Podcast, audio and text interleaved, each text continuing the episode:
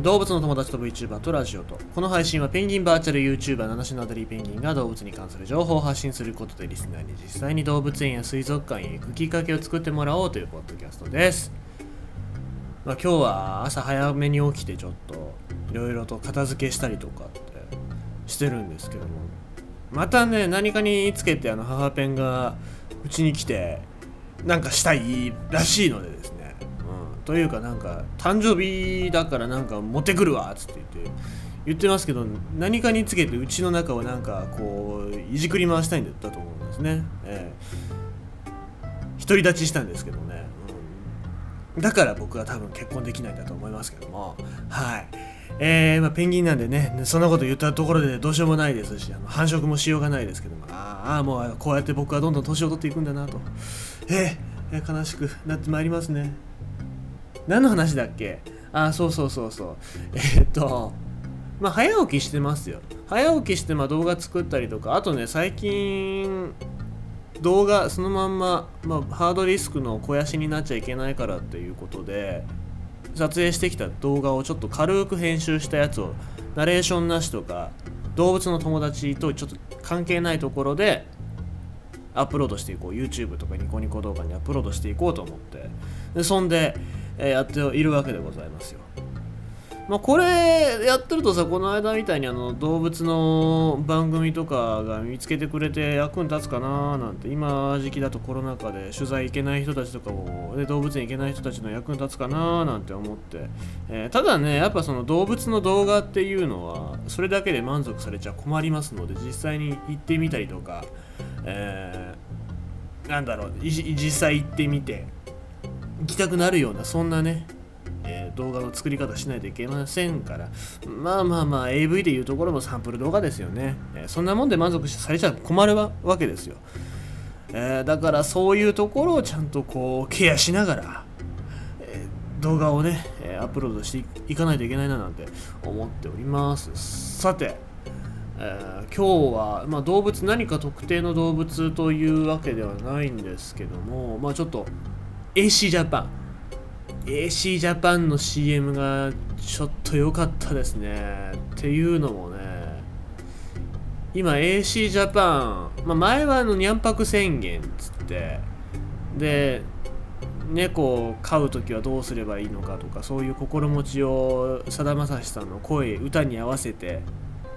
で CM 作ってたんですけども今回もいいですよね。あの犯罪者のセリフ、えー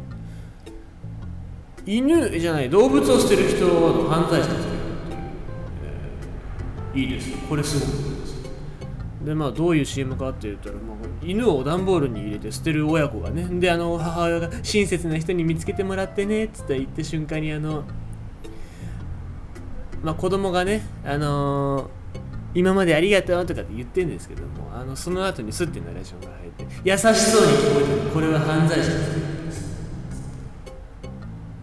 ナレーションが入るんですで絵柄もすごいなんか水彩画っぽくてタッチが優しいんだけども犯罪者のセリフですって言って書かれるわけですよ、まあ、これがテレビとラジオとあと新聞広告だったり、まあ、駅に貼るポスターとかで、えーしばらくしばらく1年間1年間放送されるらしいんですがこれはまあちょっと SNS でバズってました。AC ジャパン的にはこれどういう意図で作ったのかっていうと動物を遺棄すること犯罪ですとメッセージしても実際にはなかなか伝わらないのが現状です。そこでこの広告では動物を遺棄する現場のセリフとして共通認識のある親切な人に見つけてもらってねというセリフを犯罪者のセリフとして設定しています。絵本のような優しい世界であえてその世界観を壊すようなメッセージを伝えることでギャップとその衝撃が動物遺棄の抑止力になるということを狙った企画ですと。そういう話なんですね。でまあ実際動物捨てる人って自分のこと犯罪者だとか悪いことしてるって思ってない節があるんですね。ちょっと今日というか今週の生放送のネタこれにしようかなと思うんですけども、えーまあ、熊本市動物保護センターっていう、まあ、嫌われる行政になろうっていうメッセージ掲げてるところがあるんですけど、まあ、ここの保護センターは捨てに来る人叱るんですよ。めっちゃ怒るんですよ。普通行政って市民をこうなんかやっちゃいそういうことしちゃいけないって言うんですけどそこは怒るんですよ。だって犯罪者だもんそいつ。まあこれちょっと詳しくはあの今あの週末に言いますけども。でもこのメッセージすごくいいなって思ってても実際なんかそうやって捨てるやつらってまあなんかいいところの家庭じゃないけどもそんななんかね幸そこそこ幸せな家庭のやつらが多いんじゃないかな。ただその幸せの中に犬が混ざってきたことなんか可愛いから犬飼ったんだけども邪魔だなって思って捨てたようなねそういう人たちがなんか、えー、いい人に見つけてもらってねって言うんですけども実際動物って飼い主選べませんからね。じゃあどうしても飼育できなくなった場合どうすればいいかっていうと、まあ、ちょっとこれハフィントン・ポストの記事に書いてるんですけども、えー、対処法、うん、そもそも飼うっていう話。飼育する前に自分とこの家の飼育環境だったり経済的なことだったりあと受け皿だったりところ、まあ、例えば自分がどっか外出した時とか、えー、ちょっと旅行旅行というか出張に行った時に誰かに預けることができるのかとかってそういうことも考えないと飼育しちゃダメですよっていう話。あと犬にとって飼い主が変わるっていうのは相当なショックなことなわけでまあ基本的にそんなことするやつは飼育に向いてないよっていう話なんですよね。最近コロナ禍で家の中にいることが多くなったので犬飼い始めましたとかって SNS で報告するバカ誰がよくいますけどもそんな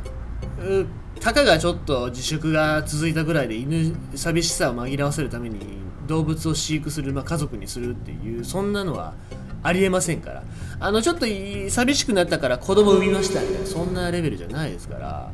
そういうことするために動物だったりって生きてるわけじゃないですから。人間のために動物って生きてるわけじゃないですから。その辺はやっぱもうちょっと認知されていかないといけないなとは思うしうーん無理なんだろうなってちょっと思うところもあるからもうお前らクズじゃ犯罪者だっていうぐらいにした方が僕はやっぱいいなと思いますし、えー、まあちょっとこの CM 非常にいいのでまあ、それを考えるきっかけとして今週末の生放送のネタこれにしようかななんて思っております。ということで今日は動物、えー、日本動物愛護協会の AC の CM のお話をさせていただきました。